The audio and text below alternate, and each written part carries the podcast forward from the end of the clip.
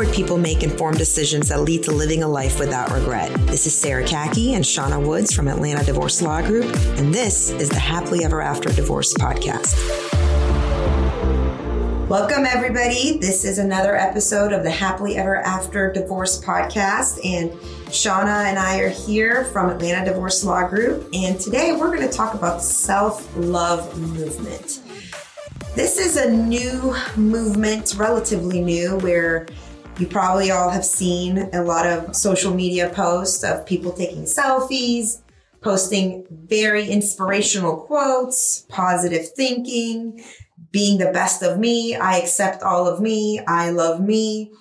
And this is more or less a positive thing. It's a positive concept. It's a positive idea to love oneself, accept oneself, and let go of any self-limiting thoughts, self-limiting beliefs. But there's, as everything in life, there's a slippery slope where this thing can be taken too far. And that's sort of what Shauna and I want to talk about today. And why does it matter to the Atlanta Divorce Law Group and the Happily Ever After divorce movement that we're on and the mission that we're on? Well, what we've seen in both of our clients is people who newly get divorced seeking a new identity.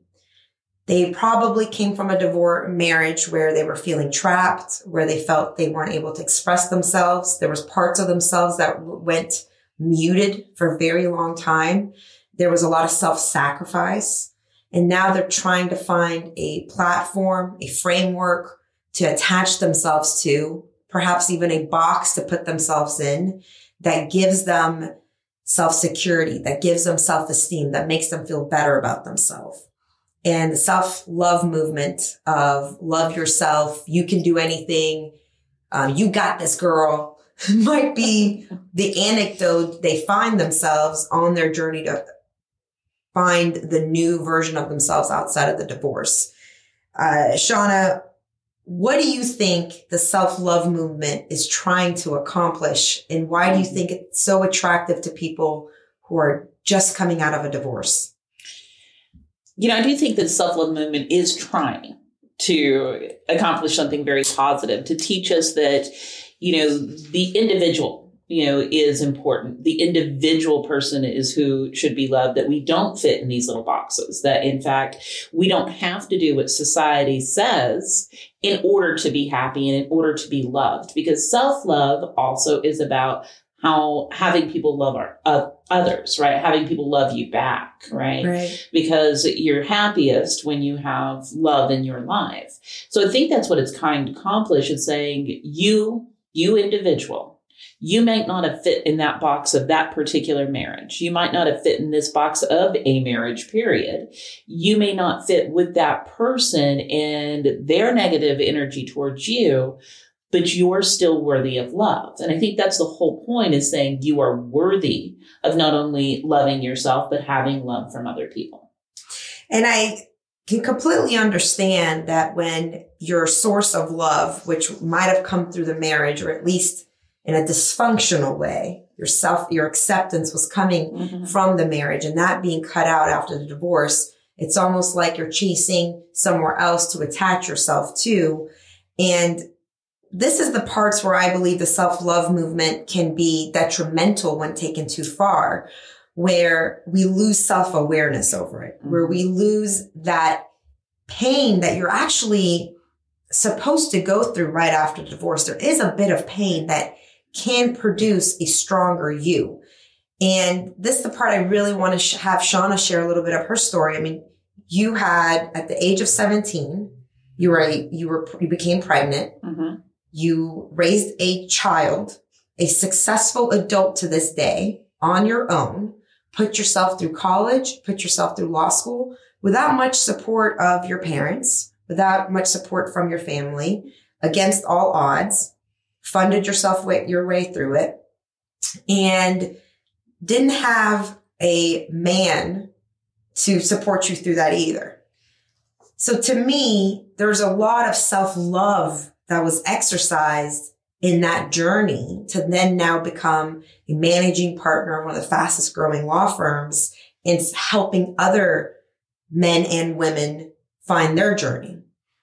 Where do you think your self love came from where it was more than just a selfie on Instagram or on social media or, you know, writing, inspir- looking at inspirational quotes that said, you got this girl? It must have come from somewhere deeper. That's a really good question. Um, and I don't want to discount the help that I did get along the way. Obviously, nobody's an island, but I do think that when it comes to pulling yourself together, right, and saying, what do I want from this life? Because at the did become pregnant at 17. At the age of 18, I had a choice. What do I not only want my life to be, what do I want my daughter's life to look like? because whether you're coming out of, of a marriage with children or if you've had children outside of marriage, they are going to you they're you are their greatest influence, right? They're going to learn their skills from you. They're going to learn their drive from you.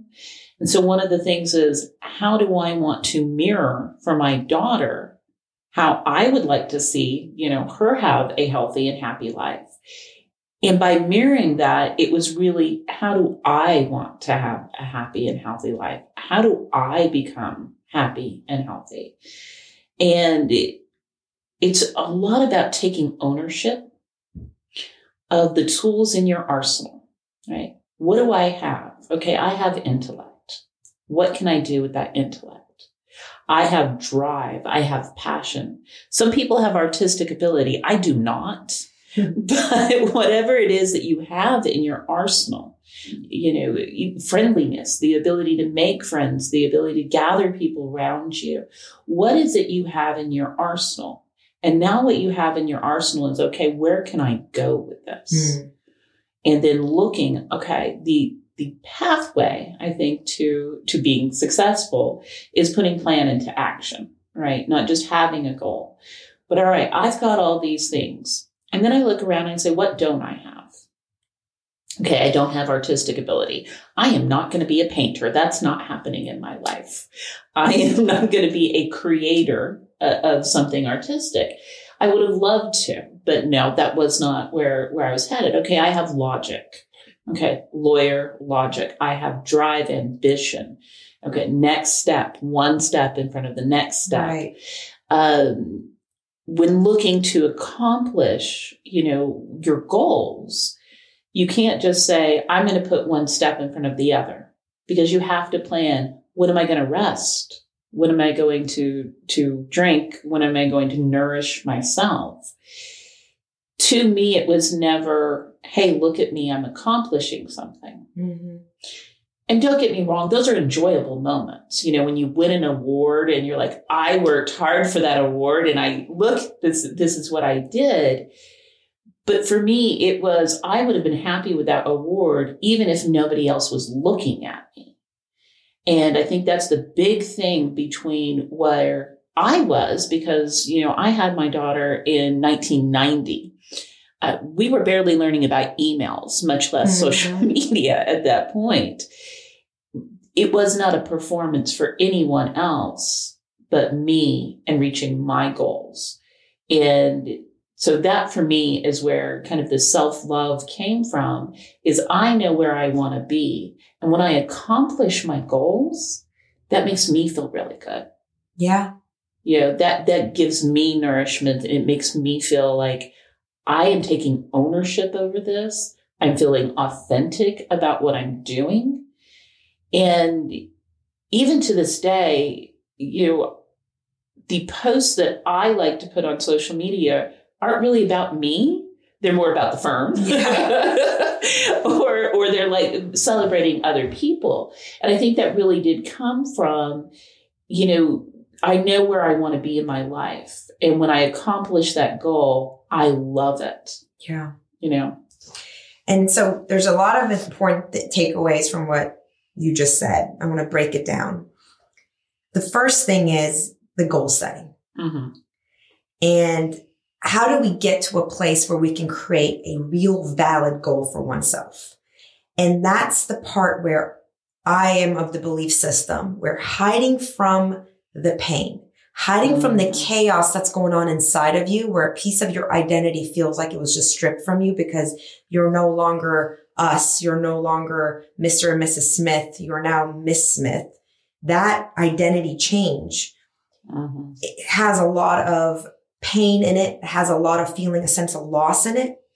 And we can quickly, if we're not careful, set some false goals for ourselves that aren't really who we are and where our true desire lies because we so quickly need to attach to something new. Mhm.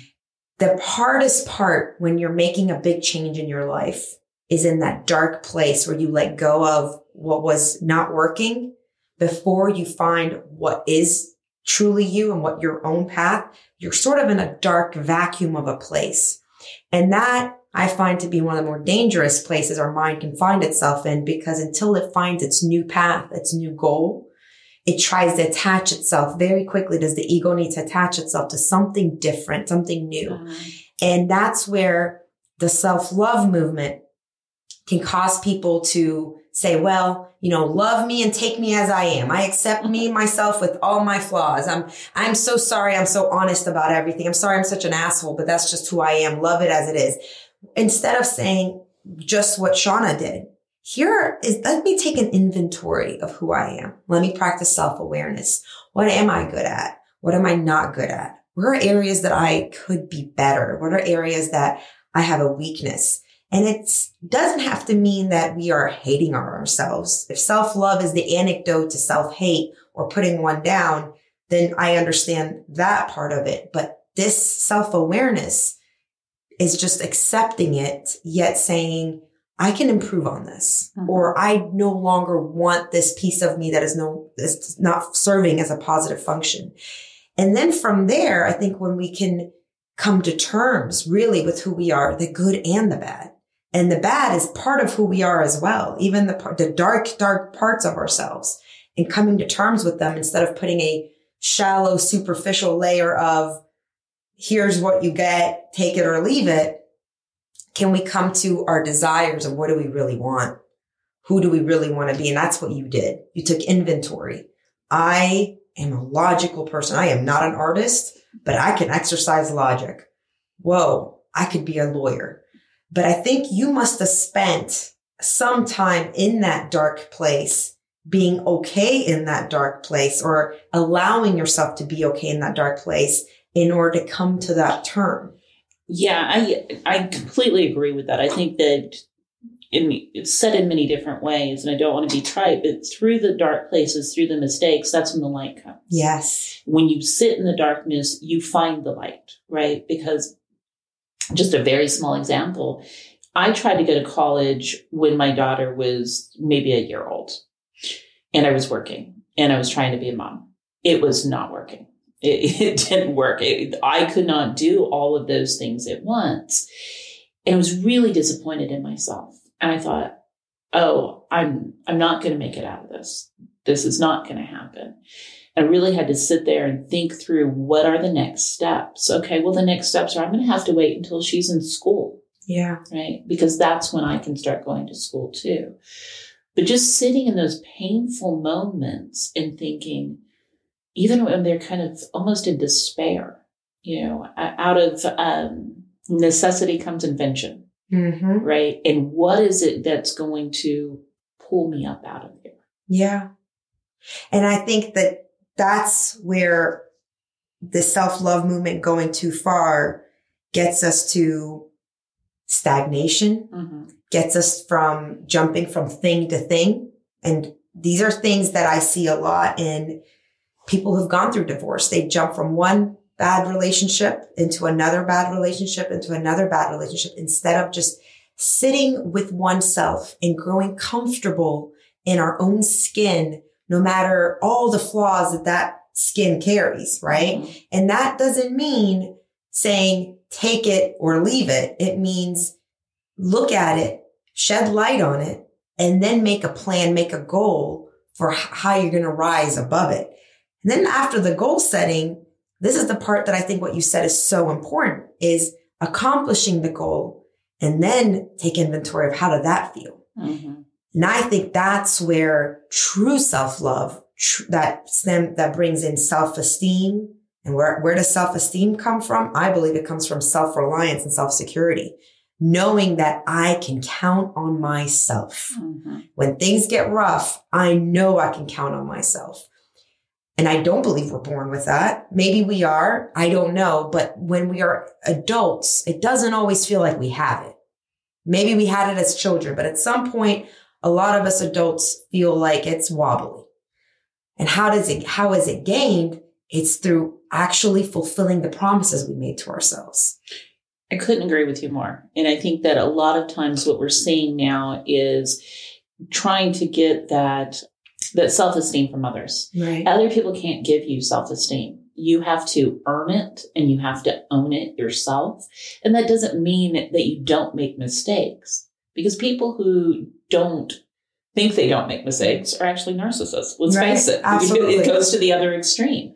You know, of course you make mistakes. Of course you have your flaws, but flaws are what pe- people actually beautiful. Right. And it's the performance piece is what's new today. The Mhm. performance piece that you mentioned that you things you were accomplishing, it wasn't done on a performance for a performance for because there was no social media for anybody to watch. But that's the part that makes me question the authenticity of some of the self-love movement, which is, you know, standing in front of a mirror and having to exercise exercise self-love for an entire audience. I'm not saying that it's not always valid. It doesn't have value. I could there's many times this has a lot of value. Seeing a beautiful woman without any makeup on, you know, exercising self-love in front of a mirror could help tons of little girls to see that. But I think that there is also a layer of it that we see on the Instagram, social media influencers, the life coaches that want us to see their highlights of their life, living the dream, constant, uh, you know, they are waking up at 5 a.m., working out, eating the healthiest food, having the most amazing vacations, and everything is, I love myself. So, you know, everything in my life is a, a amazing experience. Striving after that is, is not authentic and it's not real versus true self-esteem, true self-love, true waking up in paradise every day is, Hey, whatever the day brings, I have been able to count on myself and the goals I've set and the promises I've made myself enough times that no matter what this day brings, I can handle it. And I think that's what you were kind of forced into accomplishing. Thrown in the deep end. Yeah. thrown in the deep end. And today's culture doesn't always give us that push because today's culture is more of, Hey, Shauna, it, it's okay. you know, it's, you don't have to, um, push yourself to go and find a way to improve yourself. You accept you all the ways you are just now. And that's okay. Love yourself just the way you are. Thanks for listening to the Happily Ever After Divorce podcast. If you'd like to learn more, go to atlantadivorcelawgroup.com forward slash resources.